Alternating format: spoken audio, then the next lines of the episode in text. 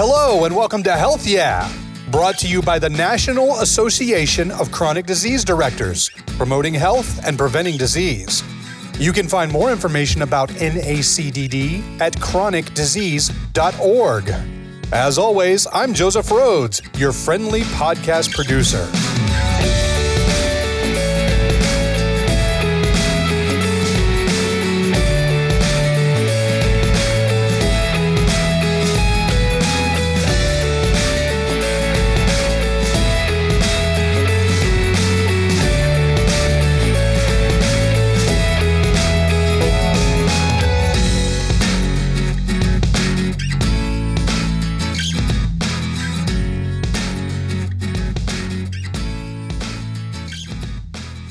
Hey there, everybody, and welcome to Health Yeah. We've got another great episode. I hope you've enjoyed the episodes in the past and this one as well. Today's special guest is Whitney Hammond. Whitney Hammond is the chronic disease director for New Hampshire, and she talks to Paige about the process that defines her research and how it integrates into chronic disease directors. So let's get to the interview. I am very pleased to have with uh, with me today for the Healthy Yeah podcast Whitney Hammond. She is a chronic disease director with the New Hampshire Department of Health and Human Services. And Whitney uh, is particularly uh, a leader in the area of, of, cancer in New Hampshire. We're really happy to have her joining us today to talk a little bit about um, some of the recent uh, news and research findings that have been going on in cancer in her state and hear a little bit about some of the innovative work that they are doing uh, in tandem to that. So, welcome, Whitney. Thank you for joining us. Thank you. Great to be here.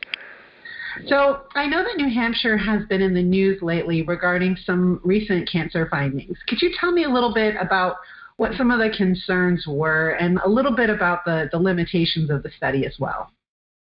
Sure. Um, so just recently, the CDC, there were um, a handful of researchers at the CDC that worked to do a comparison of rates of pediatric cancers just across the, the entire country. Um, the result of that was that they published an article in MMWR, and then um, the findings of that were that New Hampshire had the highest rate of all pediatric cancers in the country this hit at the same time that we've had a lot of attention sort of at the state level um, around cancer rates among children in specific areas where there's a known exposure to per and polyfluoroalkyl alkyl substances or PFAS. So in New Hampshire, we have um, there's one area in the seacoast where there was uh, exposure to PFAS from a Department of Defense site, and then another area in the southern part of New Hampshire that has this exposure from a manufacturer. And so there have been a lot of concerns from uh, parents and from legislators in those areas about what are the potential health impacts uh, related to those contaminants, and really specifically how is consumption of water that has PFAS going to impact children who may have consumed it. There's also just been related to the, to those same exposures a lot of concern around other cancers where New Hampshire tends to be one of the states with the highest rates. So an example of that is breast cancer. We were among the sort of top states for breast cancer rates. So given all of these, you know, recent studies and, and findings you know, these are just studies. They have limitations. Tell me about the reality of the situation on the ground there in New Hampshire. Sure. So the reality is that cancer is, in fact, the leading cause of disease related death among children in New Hampshire. And when you think about the, when we look at causes of death overall, you know, not just among children, uh, cancer is also the leading cause of death among adults. But the trend in new diagnoses for children getting cancer has actually remained stable in New Hampshire. So from 2011 to 2015, it's been stable. We're, we're a pretty tiny state. We have 1.3 million people. And so, um, what that looks like in terms of children and the numbers that get diagnosed per year with cancer, we average about 63 children that get a, a diagnosis per year. When you look at our rates of cancer uh, compared to the U.S., uh, it's actually the same. So there's not um, an actual statistically significant difference um, in our rates. And when you look at actually the older kids, uh, so those who are age 15 to 20, which are still considered pediatric, you actually see that New Hampshire is lower than the U.S. rate. And then uh, in terms of public health, we're largely focused on uh, treatment um, and survival for pediatric cancers, where we don't know much about what the causes and risk factors are. And so treatment, uh, we've been seeing really dramatic improvements in uh, outcomes related to treatment over the last few decades. So 83% of children are surviving at least five years after their diagnosis, and the rates of children actually passing away from cancer have been reducing dramatically. So from that same time period, 2011 to 2015, we've seen a decrease of 9 percentage points in the um, rates of mortality. So the picture is, you know, when you look at us compared to the rest of the country, we're not terribly different. Um, and actually, in terms of the sort of treatment and outcomes of kids who are diagnosed, things are actually moving in a pretty positive direction. That can be a, a real challenge for working in a state health department. Is is sort of having you know, with an issue that's as, as difficult and as worrying as pediatric cancer certainly is, that can be a, a tough hill to climb to sort of help all of the stakeholders understand what's going on on the ground versus what certain studies are telling us and, and how how capable they are of of mirroring what's going on the ground. And in fact, isn't it true? New Hampshire has one of the highest pediatric cancer survival rates in the country. Yeah, that's true. And I think the other thing that tricky when we're talking about pediatric cancers and and I and I get sort of in this way of thinking as well is pediatric is really just a word to describe the age group the age that group. the cancers are diagnosed in so that's mm-hmm. um, any anybody diagnosed at age 19 and under and so when you start to look at well what types of cancers are these pediatric cancers that's when you can start to see oh well um, you know in New Hampshire there is a really high rate of melanoma and you can start to think about okay well so for melanoma we know there are certain risk factors like fair skin um, being white non-hispanic uh, exposure to ultraviolet light versus in another state you might see a higher rate of something like a brain cancer or um, lymphomas which maybe has other risk factors. So i think the idea of just combining all cancers diagnosed in children makes it really difficult for the sort of health department to think about well what strategies are important to use to be able to you know prevent these cancers or to be able to um, you know help children who are diagnosed with those cancers and, and that's a great point. Is that you know, uh, oftentimes it's it's a it's a function of the the state health department being able and positioned to identify a trend that's starting to emerge and to put into place some of the resources that need to be there when um, certain kinds of conditions are preventable, and, and some cancers aren't preventable, um, as we know. So that's a good, I think, um, distinction to be making about the role of, of, a, of a chronic disease department um, in the larger context of these kinds of health issues. And one of the things you guys have been doing in particular that's been very innovative has been your use of your cancer registry. Tell me a little bit more about that and how that plays into this larger dynamic that you're dealing with. Sure. Yeah. Um, so, and and you know, a lot of this, the attention that I talked about earlier, and the concerns from the community about the PFAS exposure, have really sort of pushed us to be innovative. Um, and so, you know, that's been a sort of good outcome of people, you know, that this heightened concern. Um, so we've worked really hard at the health department. We've um, looked at our cancer cluster protocol. So that's how we respond when, you know, either an individual calls us and says they think that they're seeing a lot of different, you know, cases of cancer in their community or at the place where they work, or oftentimes we hear from um, legislators where they've heard from their constituents about, um, you know, a number of cancers in a certain area. So we've worked really hard um, in, internally and with our partners to revise that the way the protocol and the way that we respond based on things that we've learned in the past few years. Um, we've also uh, gone ahead and created a dedicated position here that's focused on responding to these concerns so that we have just one person who really has a, a good skill set and a good understanding of cancer data uh, and also just community response. So, two years ago, we responded to a concern in the Seacoast area. So, that's one of those areas with the PFAS um, exposure um, in response to concerns about two types of pediatric cancers that community members felt like they were seeing more kids diagnosed with. So, we worked to do an analysis looking at the rates of those cancers in that area compared to the rest of the state. Following that calculation, we produced a written report summarizing our findings, and then really the the the bulk of our work was from that point on. Uh, so we had to engage community members. We convened what we called our community advisory group. And they really helped us to think about our next steps and to be able to understand what the concerns were in that community, sort of regardless of what that analysis had found. And so, um, what we ended up doing was called a case series, where you we developed a protocol and developed a survey tool and then did a lot of outreach through our state cancer registry as well as our neighboring state cancer registries. So that was Massachusetts and Maine and Vermont.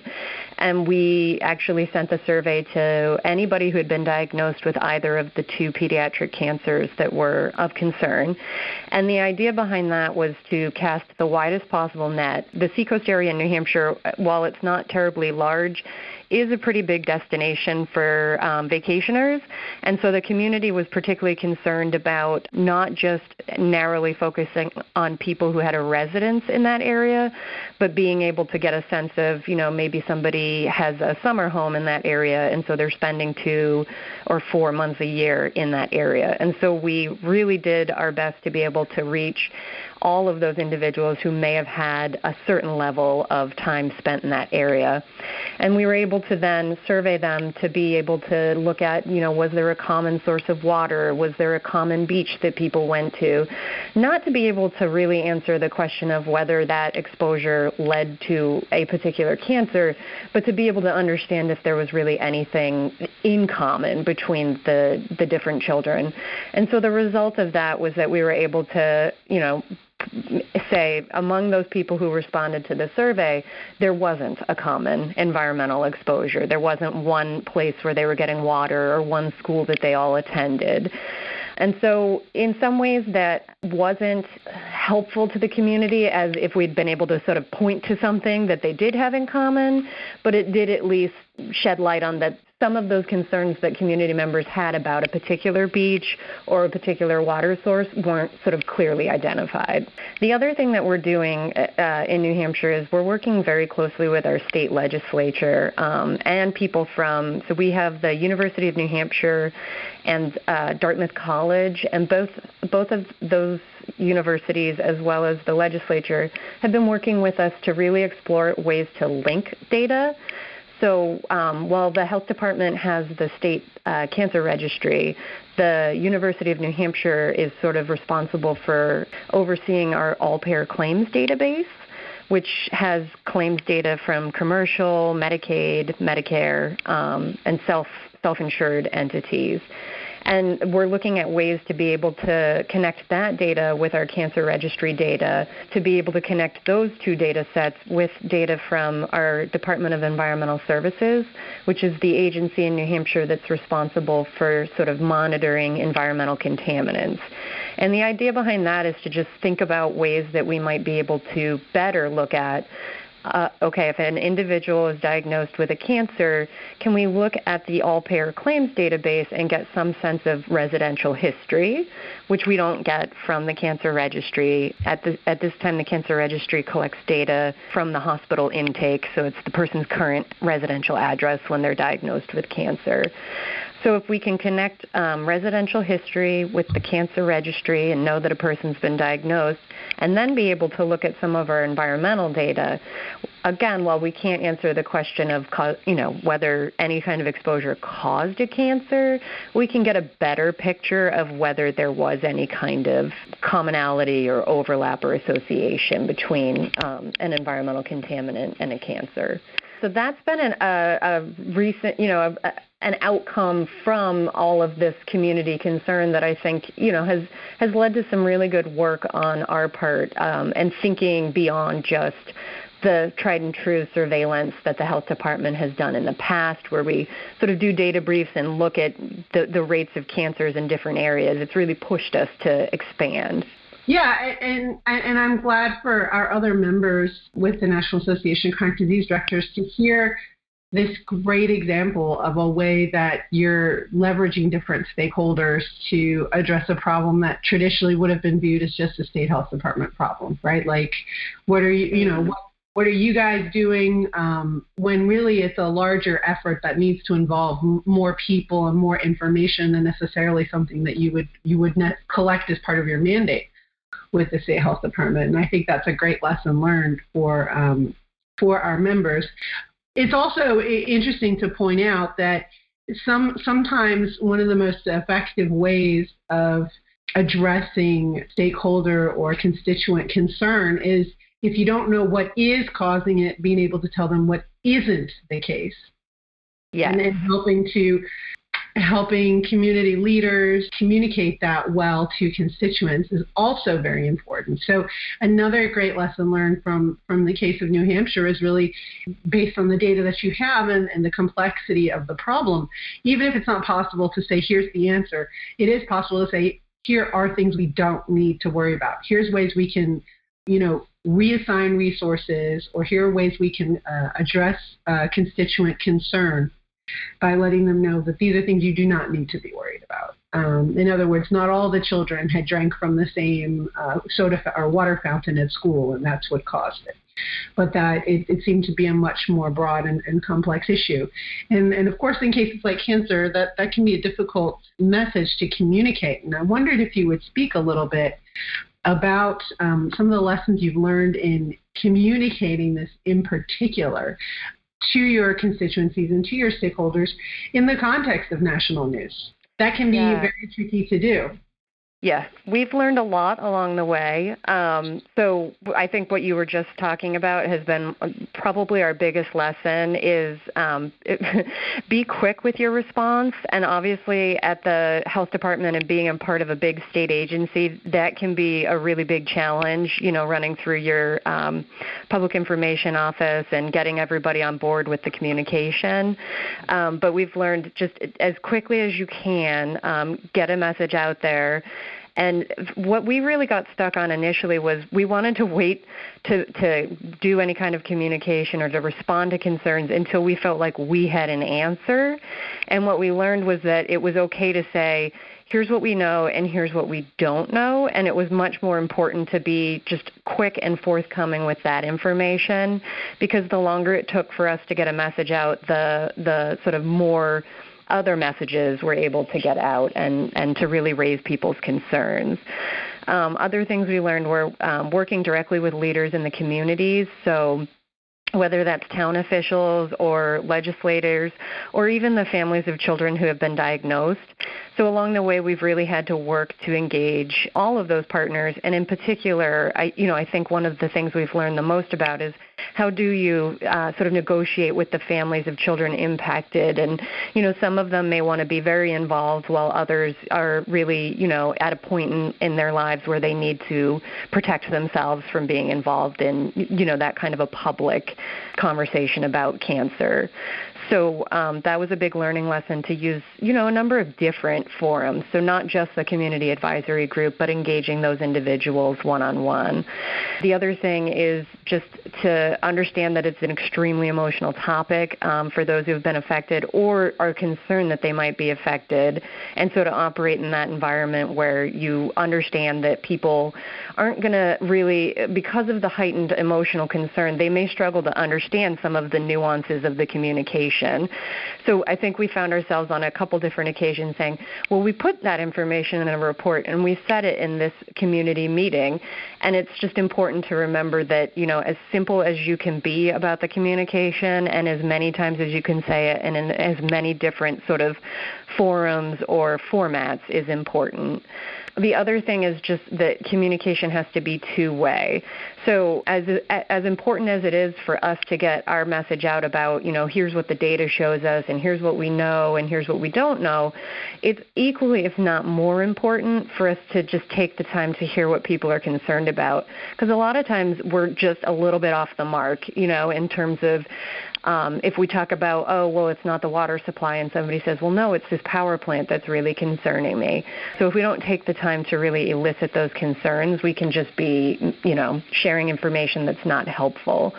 So another thing that we really learned was, as public health professionals, it, we, we, I think we just have such a temptation to lean heavy on explaining surveillance data and looking at literature reviews and saying, you know, there's no evidence to support this or the trend is in this way and feeling like it's this sort of black and white thing to look at data and to look at science and say, you know, there's nothing in the science or the data that points to this. But sometimes that's not what the public really needs from us in terms of a service. And what they really need is that softer side of us helping to build partnerships and to be the convener and to just help have that conversation at a community level. And so they're not always looking for what I think is our default of here's data, here's science. Um, and then the last thing, and I, I think you touched on this too, is uh, absolutely focus on what can be done. So while we may not know everything about what's causing a certain cancer, we can talk about cancer prevention in general and things people can do just sort of proactively if they're concerned about the quality of their water. You know, so to not just always say, oh, it's not the water that's causing this, but to really provide information so people can take action. Those are all really great uh, lessons to be shared, and I'm sure that in, in some ways they're hard. Some of them are harder won than others. And just to dial back to a couple of key points that I, I want to be sure that our audience uh, has been clued into. So the first is actually in, in crisis communications, we learn this rule maybe first among all, which is, you know, if, if if you don't have information, it doesn't necessarily mean you shouldn't communicate. Or to phrase it another way, it's okay to communicate you don't have information but it's important to communicate in the context of the things that you're actively doing to get that information. People don't like to hear silence when they're really concerned uh, about an issue. And the other thing that um, a great uh, quote that I heard a long time ago is actually from Teddy Roosevelt, who said, People don't care how much you know until they know how much you care. So uh, that also dials into using the softer side of an approach to communicate about something. So, as you said, rather than saying things like, well, the science doesn't support that, or didn't you see we put that in this paper we just gave you? It's really important to use use those empathetics and soft skills that it sounds like you guys did very well to say, here's that information again. Or, you know, what we're really looking at is so far in all our research, we haven't found that to be the case. But here's where we're really honing in on. Here's what we're looking at. So finding softer ways to convey that information is really critical, as you said. And I think the last thing I want our audience to hear from the from from all the great information that you shared is that it's sort of a continuing process. The needs of your constituents may change as more information becomes available. And some people may be very interested in, in getting more actively involved. And then others may choose not to, or may choose to, to become less involved in, in, in working closely with the state because they are starting to get more enmeshed in their own uh, concerns about the issue. And so, not having a single plan that'll that'll take you the whole way, but really taking the time as you guys did to to meet as often as you could with the stakeholders to really understand their concerns. What were their real concerns, not assumed concerns? And then how would those things maybe change once more information became available? That's that's really critical too in situations like this where it's so, such a high emotional uh, t- emotional topic. I'm wondering if you have any just sort of general advice for states that kind of find themselves in a situation where there is a news story out there that isn't exactly, you know, re- reflective of the reality on the ground? What would be maybe your single best advice for, for your fellow chronic disease directors who may face that situation? If you could encapsulate it into one bullet point, maybe. My advice would be to take the opportunity, you know, any opportunity where information is getting out that sort of is going to raise people's awareness and attention to what it is we do at public health and what it is that we're focused on.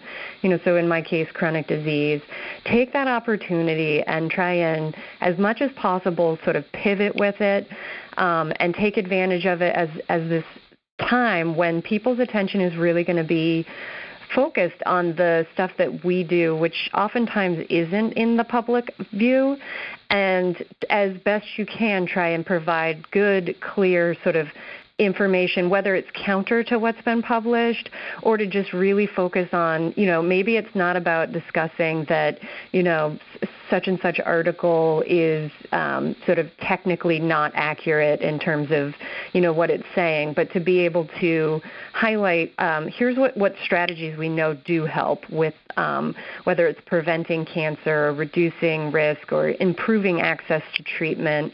So in the case of this article where there was increased awareness about pediatric cancers, it's really offered an opportunity where we're being able to share the, the good work that we've already got underway around increasing um, access to clinical trials and enrollments.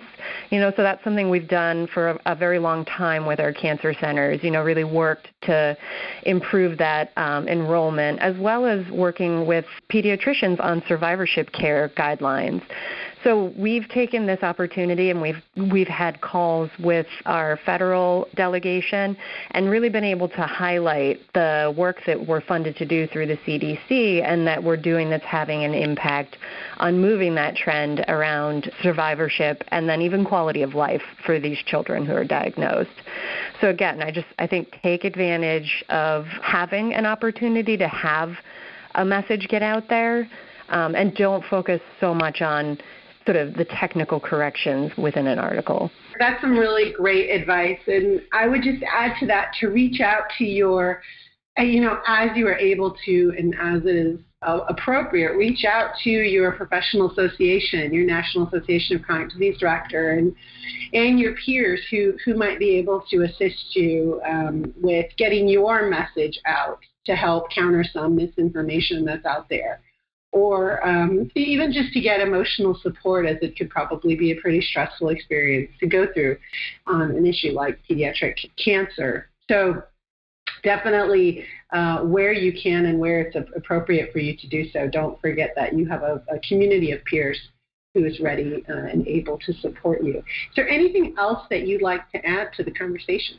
Yes, two things. So, one is I just wanted to highlight. Um, that while we're we're really thrilled and happy that we get support from the CDC through our cooperative agreement for cancer prevention and control, and we work really hard to implement those tried and true strategies that I sort of talked about around cancer prevention and control, the things we know work. So, for example, we run our free cancer screening program. We do our state cancer registry, which has all this valuable data. The cooperative agreement, like many others from CDC, so for cancer and many other chronic disease, those are somewhat prescriptive um, with regard to the strategies and also how you use the funding. You know, there's specific funding for the free cancer screening program, and that's separate from the cancer registry. And I just think as environmental health continues to be this emerging concern and issue in every state, not just New Hampshire, it will be important for us um, as state health departments to have access to funding opportunities that will really allow us to test innovative approaches to address what our local priorities concerns are. So I know not every state is going to have a particular concern around PFAS exposure, but I think there will be some sort of environmental health issue of interest. And I just think the more we as a group, the chronic disease directors, can think about being coordinated and communicating that message to decision makers, whether it's our state uh, legislature or the federal level, the better informed they can be about, you know, thinking through how they allocate funds and support us in, in being able to respond to our constituents. So that was one thing I wanted to add. And then just to echo what you had said, I had I had wanted to highlight that working with organizations such as National Association of Chronic Disease Directors and other state health departments has been enormously helpful in our cancer prevention and control activities in general, but also in you know responding to these kinds of community concerns. And it's been through working with peers and colleagues that we've really been able to borrow materials, learn what they've gone through, and to get that kind of support and ongoing encouragement. So I absolutely would encourage anybody who finds themselves in a situation trying to respond to a community concern like this to reach out to whether it's New Hampshire or their neighboring states because I think we're all learning as we uh, continue to respond to these concerns. I think that's a, a great place to leave it on. And um, I do want to thank you, Whitney, for really sharing this experience with us so that all of our members can learn a little bit more um, about this important topic of how to address you know, a, a sensitive public health issue that's become a, a national story, and, and certainly the stuff that's going on in New Hampshire in terms of, of all the innovative work that you've been doing to work with stakeholders and to identify, you know, in use of your cancer registries, your case stories, all of that uh, definitely deserves to be heard and be put out there as well. So we really thank you for, for your time and, and sharing all this great uh, best practice information with us. Thank you. Uh, it's great to be able to have the chance to share what is going on in New Hampshire to potentially help other states. Well, we'll say keep fighting the good fight, and we look forward to hearing more from you as, as you guys have more information to share on this or any other topic that you'd like to. Absolutely. Thank you. And that's where we'll leave the podcast for today. Uh, thank you so much for joining us, Whitney Hammond with the New Hampshire Department of Health. We hope that you'll check out the rest of our Health Yeah podcasts at chronicdisease.org. Thank you so much for joining us, Whitney. What a great interview. And I think the work that they are doing is really, really important. If you'd like to know more information, you can go to www.nhcancerplan.org. And they've got a lot of resources on there that you can check out. Also, if you want to know more information about NACDD and Health Yeah, go to www.chronicdisease.org. Well, that's going to wrap up another episode of Health Yeah. I hope you found it informative and entertaining like I did. On behalf of NACDD, thank you very much for listening.